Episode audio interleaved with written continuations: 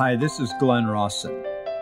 One of the most powerful ways to share history and heritage is by the telling of stories. We began sharing inspiring stories nearly 30 years ago. Each of those stories is true and was intended to inspire and strengthen faith.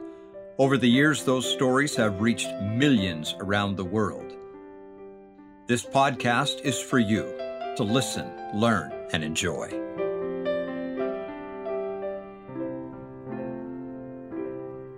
Dangerous is it really to ignore God or just forget about Him?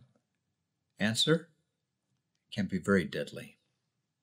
At that moment, when Jesus gave up the ghost in Jerusalem, an earthquake rocked the city and rent the veil of the temple in two. Now, I could take more time and talk about the Savior's agony on the cross and what crucifixion means and what it does, but I just don't have the time. Suffice it to say, somewhere around three o'clock in the afternoon, the Savior finally said, Father, it is finished. Thy will is done. Into thy hands I commend my spirit. And he gave up the ghost. The moment he died, an earthquake rent Jerusalem and the sky was darkened. That's not all. If you know the scriptures in total, that moment affected the whole earth, indeed, even the universe. President John Taylor, in his book, Mediation and Atonement, said, quote, His suffering affected universal nature. World upon world, eternal things hang on thy anguish, King of kings. When he gave up the ghost, still quoting, the solid rocks were riven, the foundations of the earth trembled, and all material things were convulsed with the throes of seeming dissolution. Thus, such was the torturing pressure of this intense this indescribable agony, meaning in the Savior, that it burst forth abroad beyond the confines of his body and convulsed all nature and spread through all space. End of quote. That comes from Mediation and Atonement, page 28. As you understand, in the Americas, that devastation was far worse there arose a storm the likes of which had never before been seen. It came suddenly with hurricane force winds, lightning and thunder so violent that it seemed the earth would be ripped apart. Not only were the heavens violently rent, but so too was the earth. Where once there had been mountains, there became valleys. Where once the earth and its crust were solid, they were fractured into fragments, seams, and cracks that would never mend. The sea, too, heaved itself beyond its bounds, swallowing men and cities in a moment. The capital city of the Nephites, Zarahemla, took fire and was destroyed. The city of Moroni sunk into the sea. Earthquakes and upheavals swallowed the city of Moronihah on the eastern shore. For three hours that seemed like eternity, the devastation across the Americas continued. When it was over, 17 major Nephite cities across the Americas were destroyed. Thousands, perhaps millions of people were killed. Then a thick, enveloping mist of darkness settled upon the whole of the Americas, so total in its blackness that no glimmer of light could be seen and no fire could be lit. For three days, it would enshroud the land, claiming even more victims. Out of the darkness, mingled with the rending noises of the earth, came the cries of survivors. Oh, that we had repented before this great and terrible day. Then would our brethren have been spared. And then, out of the darkness, came the voice of the Savior himself announcing to all who yet lived, perhaps on both sides of the veil, the extent of the destruction.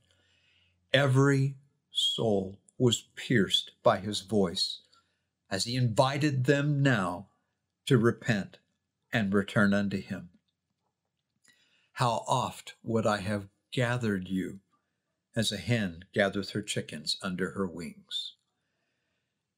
And then on the morning of the third day, light dawned in the east. The groaning of the earth ceased, and those yet alive rejoiced in their lives and praised the Lord. And this was only the beginning. These ancients invite us now to repent and come unto Christ now before he suddenly comes to us and we're not prepared. The Lord's preparations for us, his atonement, culminated on that Sunday morning so long ago in the garden of the empty tomb when he was first seen by Mary Magdalene. This story, my friends, illustrates the miracle of the resurrection and represents in part that joy of reunion that will come to all on the morning of the first resurrection. Mary Magdalene is a most blessed woman. Come with me to the Holy Land, and let me take you to Magdala, where she lived. But before God exalts and blesses, he always brings low into humility. Sunday morning, while it was still dark, Mary came with other women to complete the anointing of the Lord's body. The stone, to their surprise, was already rolled back, and his body, as you know, was gone. Angels greeted them and instructed them, the women, to go and tell his disciples that he was risen. Well, they set out to tell the disciples, but evidently they did not understand what that meant. Mary Magdalene ran to tell Peter, while evidently the other women went to tell the other disciples scattered throughout the city. Peter and John received the news from Mary Magdalene and immediately ran to the tomb. John outran Peter, but stopped at the door. Peter burst through the door of the empty tomb, and indeed, the Master was gone. But where? The two apostles left the sepulchre, but Mary stood outside, weeping as she had already been doing for so many hours, days since his death. His disappearance, not understood now from the tomb, is one more devastating blow to a heart already broken. Again, she has lost him. The Jews, it appears to her now, the Jews, out of hate and spite, have stolen his body, or at least that's what she thinks. Weeping, she stooped down and looked into the tomb. Two angels in white asked her, Woman, why weepest thou? Her answer revealed her anguish. Listen, because they have taken away the body of my Lord and I know not where they have laid him. You see, she thinks someone has stolen the body. At this point, Mary turned around and saw someone standing nearby, but she didn't recognize who it was.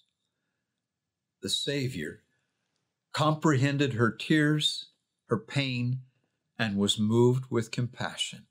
And he said, Woman, why weepest thou? Whom seekest thou? She thought him to be the gardener, the man with authority over these grounds, and thinking perhaps he might have been the one that moved the body, she said, Sir, if thou hast borne him hence, tell me where thou hast laid him, and I will take him away. In other words, if he has no right to be here, tell me where he is, and I will take responsibility for him. As she said that, she turned back and looked once more into the empty tomb. And then Jesus said, Mary. Mary turned, and suddenly she recognized him. And light and joy and love flooded into her soul like a torrent. As exquisite as had been her pain and grief moments before, so now was her joy. And she cried, Rabboni. Rabboni means master, Lord. I can hear her voice as she said it. Overcome then with emotion, Mary ran to the Savior, desiring to hold him and express with her arms what she feels in her heart. She had lost him once on the cross, and again when she thought his body was stolen. Never, never will she let him go again. But Jesus comprehended her heart and said, Hold me not, for I have not yet ascended to my Father. The King James Version says, Touch me not, for I've not yet ascended to my Father. But the Joseph Smith translation changes that one word and helps us comprehend hold me not. Now, that same day, other women would hold Jesus by the feet, but Mary was forbidden to hold him, not because of her touch, but because of her heart's intent. Hold me not, for I've not yet ascended to my Father. Or, in other words, Mary, you can't keep me here. I can't stay. I have to leave. To you who love the Lord, Mary was the first to see him. She would not be the last. And the apostles of that day would not be the last and the 500 plus would not be the last. And the 2,500 plus in the Americas would not be the last. And though initially, even the apostles had a hard time believing what Mary said until they saw for themselves, so it is now. There are those now who know just as surely as Mary did that Jesus lives and has risen from the tomb. They know it as sure as they know that they live, and the world does not believe nor accept their testimony either. But in time, every knee shall bow and every tongue confess that Jesus is the Christ, the resurrected, living Lord and Savior. Mary's reunion with him gives us just a glimpse of what it will be like for you who have loved him and lived your whole lives proving that love. You will see him again, and you will see those you love and meet them again before his bar. Now, may we live for it. The Lord rose from the tomb. Shortly after, so did many more. Please consider. The resurrection of the Lord Jesus Christ, as I just described, completed his atoning work.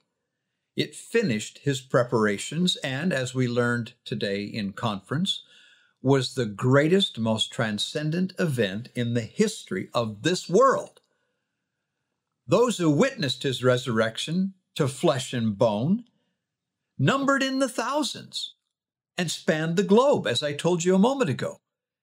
There is a veritable cloud of witnesses who know of necessity the resurrection of Christ was one of the most well attested events ever to transpire in the history of this world. And those witnesses continue down to this day. From the days of Father Adam, the atonement of Christ had been explained in detail to all of those people who lived before his time. Christ's resurrection, they were taught, would conquer death and open the grave for all.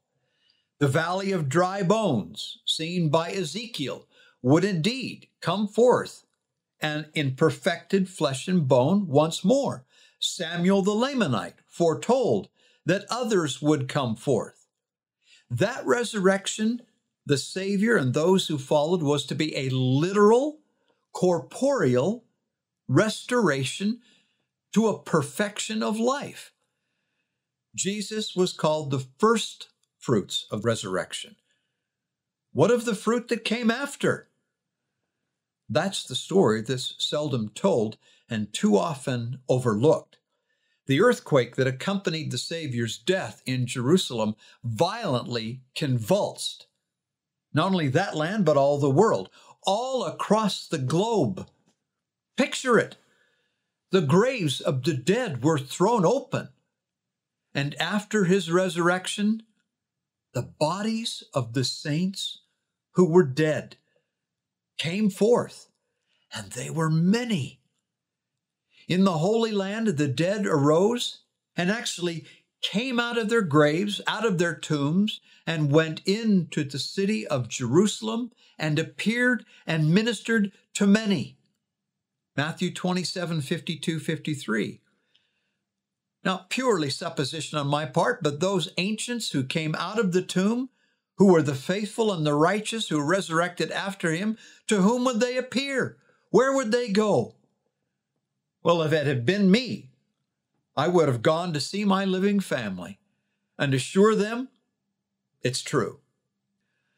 On the American continent, after the three days of darkness had ended and sometime after the Savior had risen, the bodies of the saints there too came forth, and they were many. And they too rose from their graves and appeared to many. And that's not the whole of it. We know that Jesus went and ministered among the lost tribes of Israel after his resurrection. And of course, did the dead similarly appear among them, among all his people of scattered Israel? Of course. On that first Easter, not only was it witnessed by many that he had risen, but also that others had risen because of him. And they will again. The story of his resurrection is sacred and central to our faith, and hence belongs to us all. While the stories of those individual saints and their resurrection is personal and is a part of their family history in eternity. It stands documented and verified by witnesses aplenty that Jesus is the living Christ, our Savior and Redeemer, with a body of flesh and bone. And that tomb, not figuratively, but literally, was empty. It also stands proven what the Master said to Martha I am the resurrection and the life. He that believeth in me, though he were dead, yet shall he live. The dead rose, and so shall we. O death, where is thy sting? Or where is thy grief? Where is the pain? Where is the wound that won't heal? O death, where is thy sting? I think of all those of us who have been stung by death and will yet be, who have lost loved ones and still miss them. That sting is salved each time we consider the hope of a glorious resurrection. Your sting, your pain, will be healed forever on that day that He comes, and He will. When you consider it, how many people have been affected by the events we are describing here? The answer is innumerable, incalculable. Jesus is the Savior, not just of this world, but of worlds without number. And if one could begin to number the earths, there would be billions out there, paraphrasing Moses. And on them, innumerable children of God. And yet each soul is saved by Him one by one. As Elder Christofferson said today, tongue in cheek, there is no such thing as baptizing a roll of microfiche for the dead, as convenient as that would be. No, salvation is one by one, each in turn. After the Savior's resurrection, he led his disciples out to the Mount of Olives, where he was taken up in a cloud and received out of their sight. And while they looked steadfastly toward heaven as he went up, behold, two men stood by them in white apparel, which also said, Ye men of Galilee, why stand ye gazing up into heaven? This same Jesus, which is taken up from you into heaven, shall so come in like manner as ye have seen him go into heaven.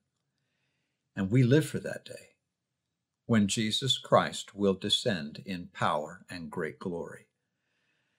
However, what many do not know, nor believe, nor care, is that this was not the last time the Master's feet touched this earth. Sometime after his ascension, there was a large group of his disciples gathered together at Bountiful in the Americas. These too were his people. They were, as you recall, 3rd Nephi chapter 11, gathered at the temple, discussing all that had transpired, when suddenly they heard a voice as if it came out of heaven. They looked around but could not understand what it was saying. Yet the voice pierced them to the very center, not with its volume, but with its power, causing their hearts to burn and their bodies to quake all over. Something like the voice of Russell M. Nelson today and yesterday. The voice came again, and again they did not understand it. When it came the third time, they were given to understood and looked up, and behold, the voice said, Behold my beloved Son, in whom I am well pleased, in whom I have glorified my name. Hear ye him. As they looked up, they saw a man, clothed in a white robe and descending out of heaven. He came down and stood in the midst of them. No one spoke. They thought it was an angel. He stretched out his hand and said, Behold, I am Jesus Christ, whom the prophets testified shall come into the world. And they knew him and remembered that it had been prophesied that Christ should show himself unto them after his resurrection and ascension into heaven. And every one of them fell to the earth in the deepest of humility. Arise he bid them, and come forth unto me, that you may thrust your hands into my side, and also that you may feel the prints of the nails in my hands and in my feet, that ye may know that I am the God of Israel, and the God of the whole earth, and have been slain for the sins of the world. Each of them one by one, went forth and touched those sacred wounds until they had all gone forth. Every person saw, every person felt, and every person knew of a certainty that he was Jesus the Christ.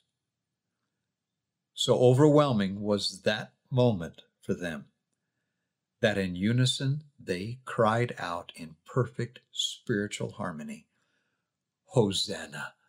Blessed be the name of the Most High God. And once more they fell at his feet and worshiped him.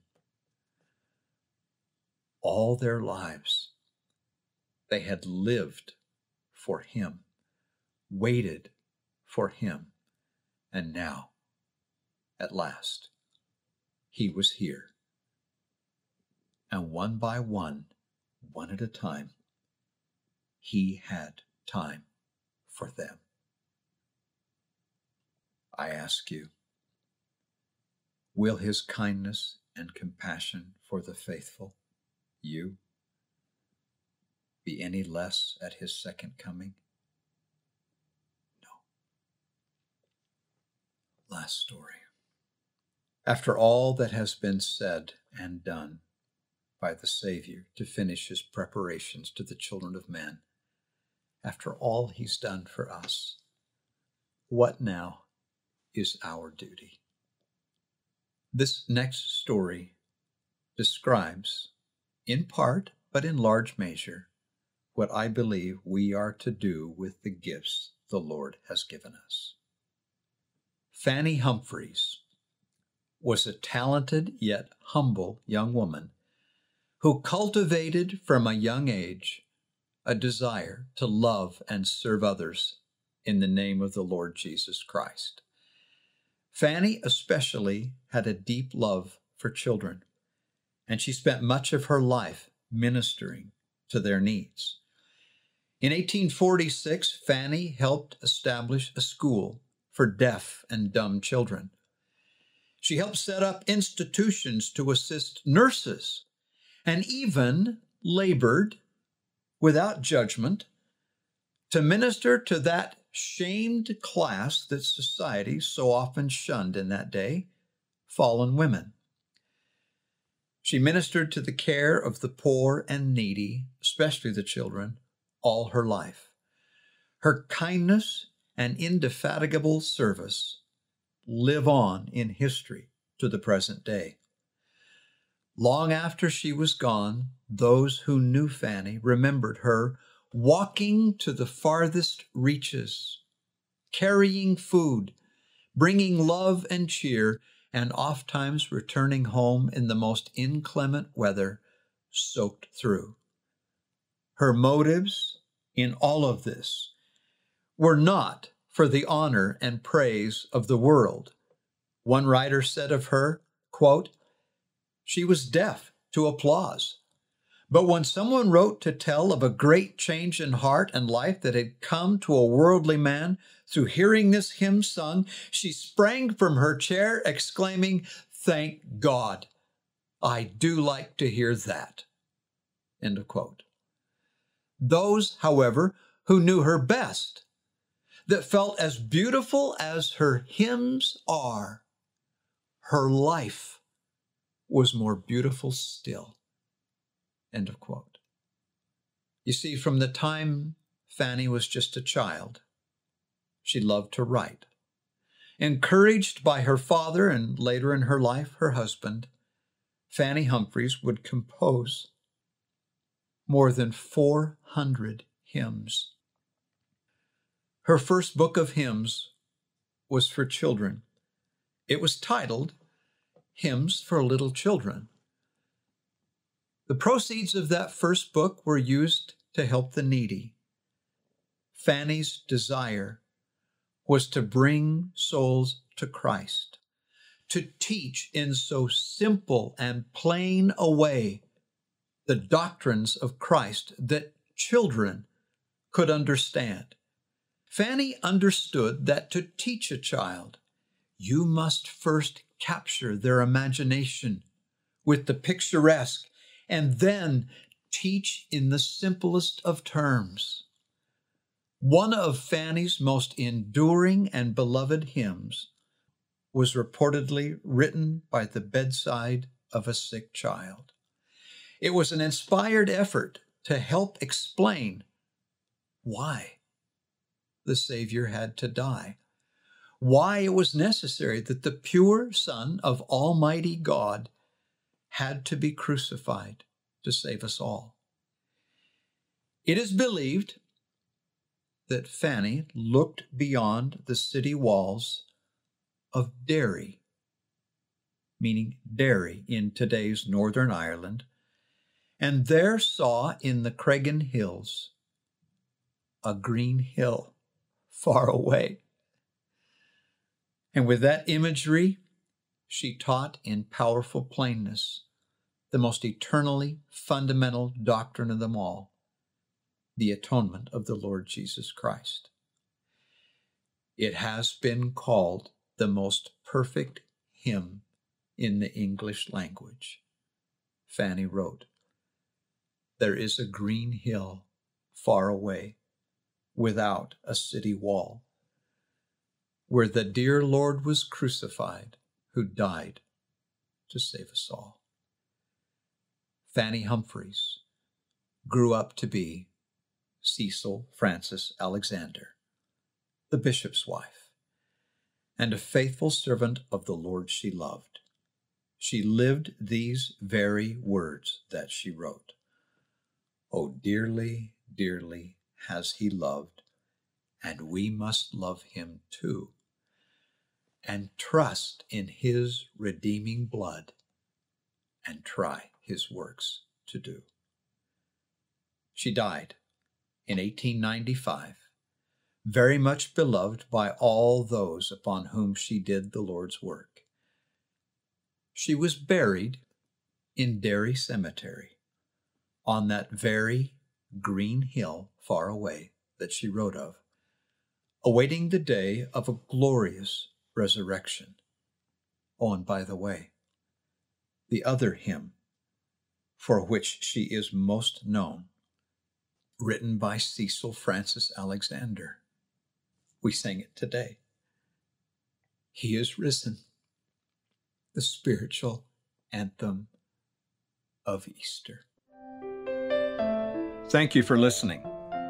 Many of the stories you heard today have been published and are archived at glennrawsonstories.com. If you would like more information, you can communicate with us there. We will be back again with another podcast next week.